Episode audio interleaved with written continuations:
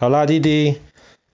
不知道你还记不记得爸爸之前讲故事的时候，比方说讲到非洲也有一个地方很多水，所以叫它非洲的威尼斯。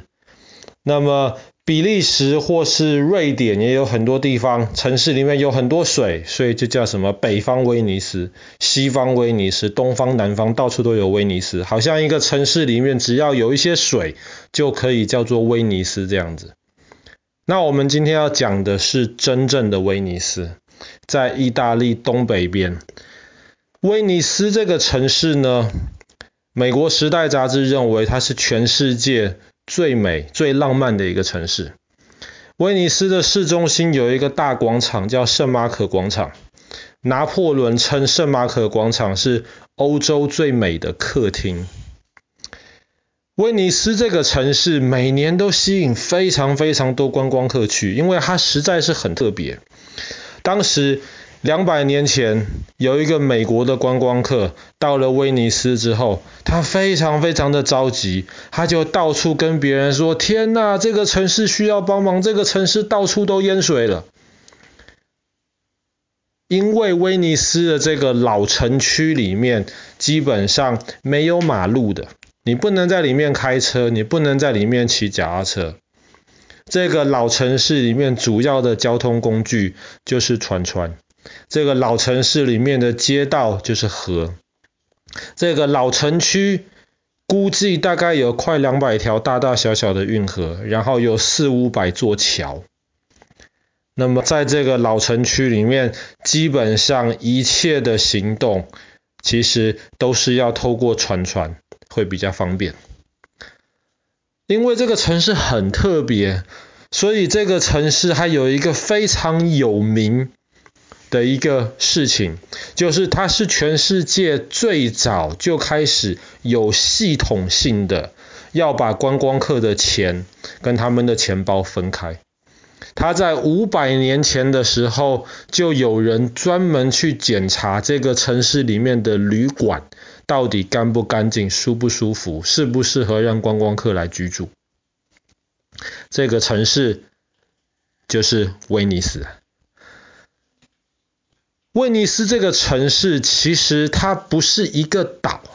它是建立在很多很多小岛上面，这些小岛透过桥连在一起。很多人说它是浮在水上的城市，其实它不是浮在水上。在很久很久以前，威尼斯人的祖先，他们为了躲避其他人的攻击，他们就决定了要逃到海边去。可是敌人还是能攻击啊，怎么办呢？他们就发现，哎，海上有一些岛，他们就决定了，他们要在那个上面建造一个他们可以逃难的城市。然后因为这个城市其实是建立在水上的，所以他们当时就用很多很多长长的大木头当做地基，把这些大木头敲敲敲敲到这个水底下的这个泥土石头里面去，然后才能够在这个地基上面继续建造今天我们看得到威尼斯的这个城市。那如果是观光客到威尼斯的话，你可以搭船，你可以开车，你可以搭飞机，你也可以搭火车，但是呢，基本上除了船之外，其他的交通工具都只能带你到威尼斯的这个新城区。新城区就是在这个意大利的这个大陆上面。那么到了这个新城区之后呢，最后有一小段火车或是一小段的汽车可以把你带到这个威尼斯老城区的边边。到那边之后，你就要下火车或是把车停好了，然后你就要开始徒步的欣赏这个城市。当然你也可以搭船。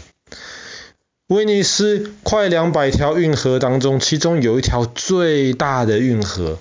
贯穿了整个威尼斯的老城，这一条就是威尼斯的大运河。大运河上面有四座桥，其中三座是比较新的。那么在很长的一段时间里面呢，只有一座桥。这座桥其实建造的非常非常漂亮，很多观光客就是为了去参观那座桥，或是去搭船船，就是为了要在水上来看那座桥。为什么很长的一段时间大运河上面只有一条桥呢？主要的原因是因为那条大运河其实是威尼斯的经济大动脉，威尼斯基本上以前全部的重要的事情都会透过那条水道来进行。那么当你在那条大运河上面搭着船船，你会发现两边除了那座美丽的桥之外，两边还有非常多很漂亮的这些房子，这些建筑物，大多数其实都是一些有钱的一些贵族，他们一代一代流传下来的这些美丽房子。很多的这些房子呢，其实都是用那种大理石，甚至有一些你看得出来外面还有那种镀金的这样子的感觉。那么为什么这个城市的贵族会这么有钱呢？其实大概在一千年之前，现代的历史学家认为威尼斯是这个世界上面第一个真正意义上的全球金融中心。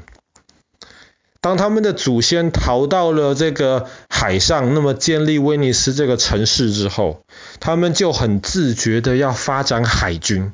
要有强大的海军才能够保护这个海上的城市威尼斯。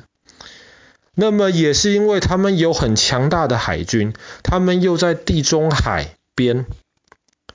所以他们就发现，哎，用这些海军，一方面可以去攻打这些，特别是这些小岛上面的敌人，可以占领这些小岛。另一方面，船的速度再怎么说都比人或马的速度要容易得多，要快得多，所以他们用船船在战争当中可以很好的去支援他们的朋友，去攻击他们的敌人。但是更好的一件事情是，他们的船船可以拿来做生意，那么可以拿来载很多的货物，在地中海不同的地方卖来卖去。那就是因为他们能够透过做生意，他们可以赚到很多很多钱，所以当时他们就在大运河的两边建立起了这么多这些美丽的房子，很多现在其实都改成博物馆了，那么观光客可以到里面去参观。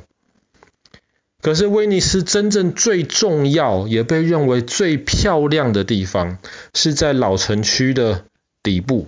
有一个广场叫做圣马可广场。这个圣马可广场周围都是漂亮的房子，其中有两栋最重要的，一个就是他们的大教堂，这个大教堂是金碧辉煌，外面其实长得跟一般欧洲看到的大教堂很不一样，更像是那种俄罗斯会看到洋葱头的形状，那种东正教的教堂。那是因为在很长的一段时间里面，其实威尼斯是受到了拜占庭帝国，受到了东正教那方面的影响。但是那个大教堂，当你进去里面看的时候呢，你会发现其实里面的很多设定还是逃脱不了这种西方天主教会这样子的传统。那么在这个大教堂里面有一个非常珍贵的一个祭坛，这个祭坛为什么珍贵呢？因为这个祭坛金光闪闪，上面铺着的都是那种薄薄的，不过是纯金。然后在这个薄薄的纯金上面，他们打造出了非常非常多繁复的这些花纹跟雕刻，那个基本上可以说是威尼斯最吸引大家眼球的东西。在这个广场的另一边是以前的总督宫，总督的皇宫。威尼斯没有国王，没有皇帝，他有很多很多有钱的家族。那么他每一次呢，他就会在这些有钱的家族中间，大家推选出一个人当威尼斯的总督。这个总督就得搬出他们家族的房子，住到总督宫里面去。但是这个总督宫其实外面看起来更像是一个堡垒，因为它其实本来就是有一个堡垒的一个功能。总督宫里面当然很漂亮，但是总督宫最有名的是它后面有一座小桥，这个就是叹息桥。我们之前讲剑桥大学的时候讲过叹息桥，是因为后来剑桥大学也学了那个圣约翰学院里面也学了做了一条叹息桥，到后来牛津大学也学了做了一个叹息桥。那原来总督宫的这个叹息桥，就是因为总督宫里面有一个法院，有一些坏人，总督觉得他做了坏事，那么要判他死刑，那么他就会走过叹息桥，然后去执行这个刑罚。所以走过叹息桥的时候，基本上都是这个判死刑的人最后一次能够看到这个大自然，所以传说这些犯人就会发出一阵深深的叹息，发出一声沉重的叹息。那么这个圣马可广场上面还有两根柱子，上面一一个是威尼斯的一个圣人圣马可，另一个就是一只狮子。那么其实这两个柱子中间的这个空间就被认为是威尼斯这个城市的正门。那么任何重要的人来拜访威尼斯的时候，总督就会在这两根柱子中间迎迎接他，